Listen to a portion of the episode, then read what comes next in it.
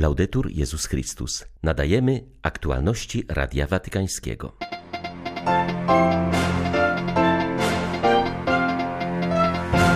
Jak Jezus płaczmy nad Jerozolimą, miejmy współczucie dla tego miasta, które jest naszą matką, mówił papież na audiencji dla palestyńsko-watykańskiej grupy dialogu.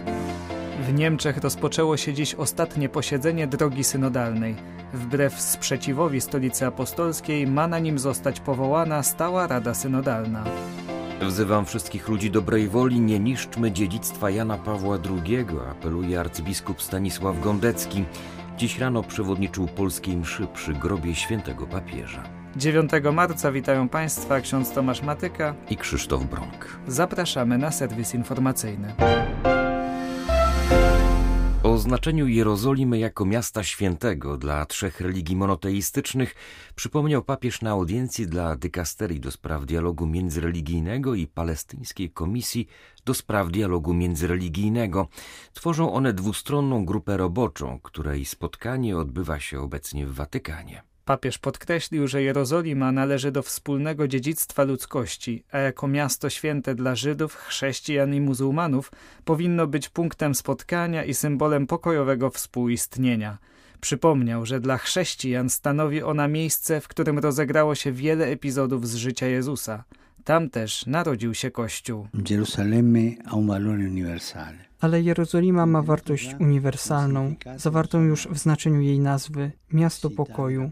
I w związku z tym chciałbym przypomnieć ten moment w życiu Jezusa, kiedy zaledwie kilka dni przed swoją męką przybył do świętego miasta. Na jego widok zapłakał nad nim, mówiąc: Gdybyście i wy w tym dniu zrozumieli, co przynosi pokój. Jezus płacze nad Jerozolimą. Nie wolno nam zbyt szybko przejść nad tym do porządku dziennego. Ten płacz Jezusa zasługuje na medytację w ciszy. Bracia i siostry, jak wielu mężczyzn i kobiet, Żydów, chrześcijan, muzułmanów, płakało i nadal płacze nad Jerozolimą. Także i nas czasami myśl o świętym mieście wzrusza do łez, bo jest jak matka, której serce nie może znaleźć spokoju z powodu cierpienia jej dzieci. Ten ewangeliczny epizod przypominał wartości współczucia. Współczucie Boga dla Jerozolimy, które musi stać się naszym współczuciem, silniejszym niż jakakolwiek ideologia, niż wszelka stronniczość. Większa musi być zawsze miłość do świętego miasta, jak do matki, która zasługuje na szacunek i cześć wszystkich. Obojętność stanowi znak społeczeństwa pozbawionego nadziei i miernego powiedział dziś papież podczas spotkania z pracownikami INAIL. Jest to włoska organizacja zajmująca się kwestiami związanymi z wypadkami w pracy oraz chorobami zawodowymi.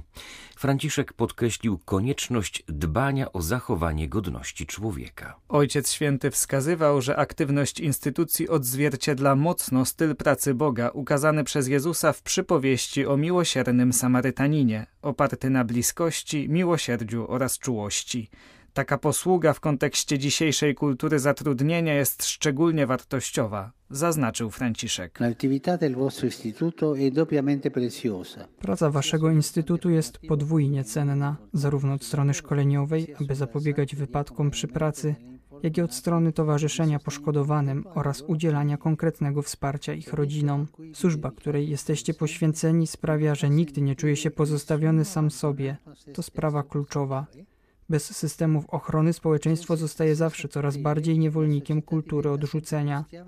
W końcu poddaje się utylitarnemu spojrzeniu na człowieka, zamiast uznać jego godność. Przerażającą logikę, którą szerzy odrzucenie, można streścić w zdaniu: Masz wartość, o ile produkujesz. To straszne.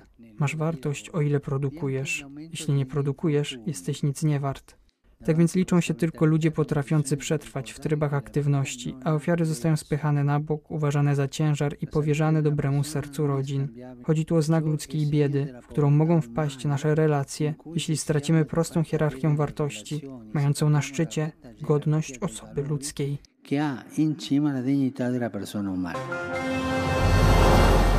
Papież przyjął grupę wolontariuszy i działaczy na rzecz uchodźców odbywających kurs formacyjny w ramach tzw. Tak katedry przyjmowania. Podziękował, że odpowiedzieli na jego apel zamieszczony w encyklice Fratelli Tutti, aby na nowo przemyśleć nasz świat i czynić go bardziej otwartym. Przyjęcie drugiego jest wyrazem miłości, tego dynamizmu otwarcia się, który nas przynagla do poświęcenia uwagi drugiemu i szukaniu tego, co lepsze dla jego życia. W swej czystej postaci to miłość wlana przez Boga, podkreślał Franciszek. Rzeczywiście, żeby móc działać, żeby móc stworzyć kulturę przyjęcia, potrzeba również przemyśleć ją na nowo. To jest właśnie wielka wartość momentów takich jak ten, w których razem zgłębiacie różne aspekty antropologiczne, etyczne, religijne, historyczne itd. Tak Często się mówi o zysku, jaki migranci wnoszą lub mogą wnieść do społeczeństwa ich przyjmującego. To jest ważna i prawdziwa rzecz, jednak podstawowe kryterium nie leży w użyteczności osoby, lecz we wartości, jaką ona jest sama w sobie. Drugi zasługuje na bycie przyjętym nie tyle przez to, co ma, może mieć lub może dać, ale przez to, kim jest. We Frankfurcie nad Menem zaczęła się piąta, ostatnia sesja plenarna drogi synodalnej. Do soboty blisko 230 osób, w tym 69 niemieckich biskupów oraz tyle samo osób z Centralnego Komitetu Katolików Niemieckich oraz delegaci powołani przez te gremia będą debatować nad reformą Kościoła katolickiego w Niemczech.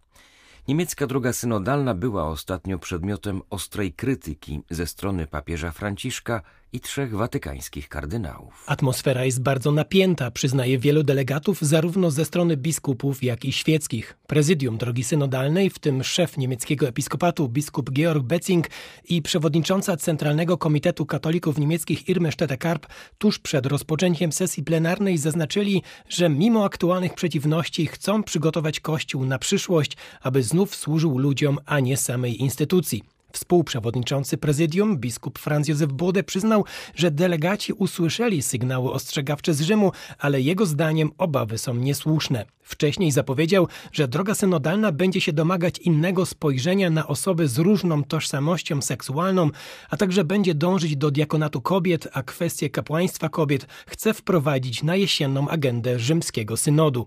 Zdaniem członków prezydium, niemiecki format obrad ma duże poparcie wśród wielu katolików na całym świecie. Innego zdania są krytycy drogi synodalnej. Niedawno zrezygnowało z niej pięcioro delegowanych, w tym znany w Niemczech profesor teologii Marianne Schlosser i profesor filozofii Hanna Barbara Gerfalkowicz, które argumentowały, że droga synodalna nie reaguje odpowiednio na sygnały ostrzegawcze z Watykanu i oddala się od Kościoła powszechnego. Niektórzy biskupi prosili o powrót do głosowania tajnego, bo czuli się pod presją większości. Prezydium odrzuciło ich wniosek. W najbliższych dniach delegaci głosować będą nad dziesięcioma wnioskami, m.in. o celibacie, błogosławieniu par homoseksualnych i kapłaństwie kobiet.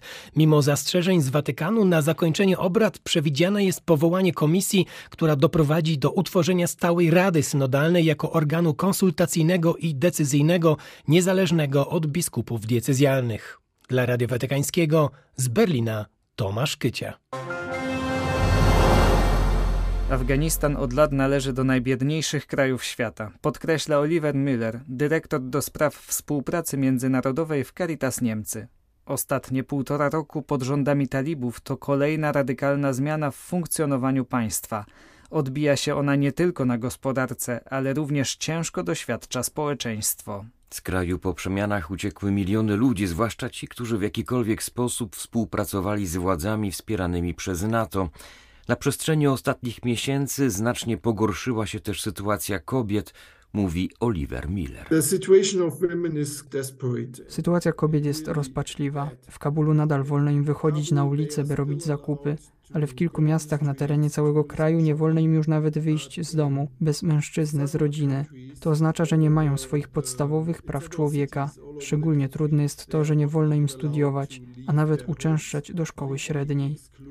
Caritas Niemcy jest obecna w Afganistanie od 1984 roku. Ten kraj zasługuje na naszą solidarność oraz pomoc. Powinniśmy zrobić wszystko, aby Afganistan nie stał się zapomnianym kryzysem, nawet jeśli istnieją inne konflikty bliższe Europie i być może bardziej istotne dla Europy. W Wielkiej Brytanii coraz częściej łamane jest podstawowe prawo człowieka do wyznawania swojej wiary. Media opisują historię mężczyzny, któremu grozi wyrok z powodu prowadzonej publicznie i w całkowitej ciszy modlitwy. Lokalne rozporządzenie mówi o karze 100 funtów grzywny albo wyroku skazującym za akt jakiejkolwiek dezaprobaty przed ośrodkiem aborcyjnym. Do zachowań antyspołecznych zaliczono odmawianie różańca, czynienie znaku krzyża, recytowanie Pisma Świętego, kropienie wodą święconą, a nawet modlitwę prowadzoną bez jakichkolwiek oznak zewnętrznych. Antyspołecznym zachowaniem nazwano milczenie człowieka, który samotnie stał przed ośrodkiem aborcyjnym w miejscowości Bormów. Ponad 20 lat temu opłacił zabójstwo swojego dziecka. Dzisiaj nawrócony modlił się stojąc tyłem do budynku, aby nie urazić uczuć klientów i personelu. Modlę się za mojego nieżyjącego syna, odpowiedział funkcjonariuszom, którzy zapytali go, w jakim celu stoi przed ośrodkiem. Adam Smith-Connor nagrał tę rozmowę na telefonie. Jest dowodem w sprawie walki o prawo do wolności myśli. W ubiegłym roku w Birmingham aresztowano kobietę za to, że stała bez ruchu i modliła się przed zakładem aborcyjnym, który był wówczas zamknięty. Postawiono jej cztery zarzuty naruszenia bezpieczeństwa publicznego. Kryminalizowanie postaw takich ludzi jak Izabel i Adam powinno być przebudzeniem dla wszystkich, którzy cenią wolność słowa i wolność myśli, czytamy w oświadczeniu prawników. Dla Radia Watykańskiego Elżbieta Sobolewska-Farbotko, Radio Bobola, Londyn. Wzywam wszystkich ludzi dobrej woli, by nie niszczyć wspólnego dobra, a do takiego należy niewątpliwie dziedzictwo Jana Pawła II. Czytamy w wydanym dziś oświadczeniu przewodniczącego Episkopatu Polski. Odnosi się on do prób zdyskredytowania osoby i działa polskiego papieża, podejmowanych, jak pisze, pod pozorem troski o prawdę i dobro. Arcybiskup Gondecki przypomina, że święty Jan Paweł II to jeden z najwybitniejszych papieży i największych Polaków, który dla milionów ludzi był i pozostaje moralnym punktem odniesienia, nauczycielem wiary i orędownikiem w niebie. Metropolita Poznański podkreśla, że autorzy dyskredytujących głosów podjęli się oceny Karola Wojtyły w sposób stronniczy, często ahistoryczny, bez znajomości kontekstu, bezkrytycznie uznając tworzone przez służby bezpieczeństwa dokumenty za wiarygodne źródła. Wyraża jednak przekonanie, że medialny atak na Jana Pawła II ma swoje głębsze przyczyny. Dziękuję też wszystkim, którzy bronią jego osoby i dziedzictwa.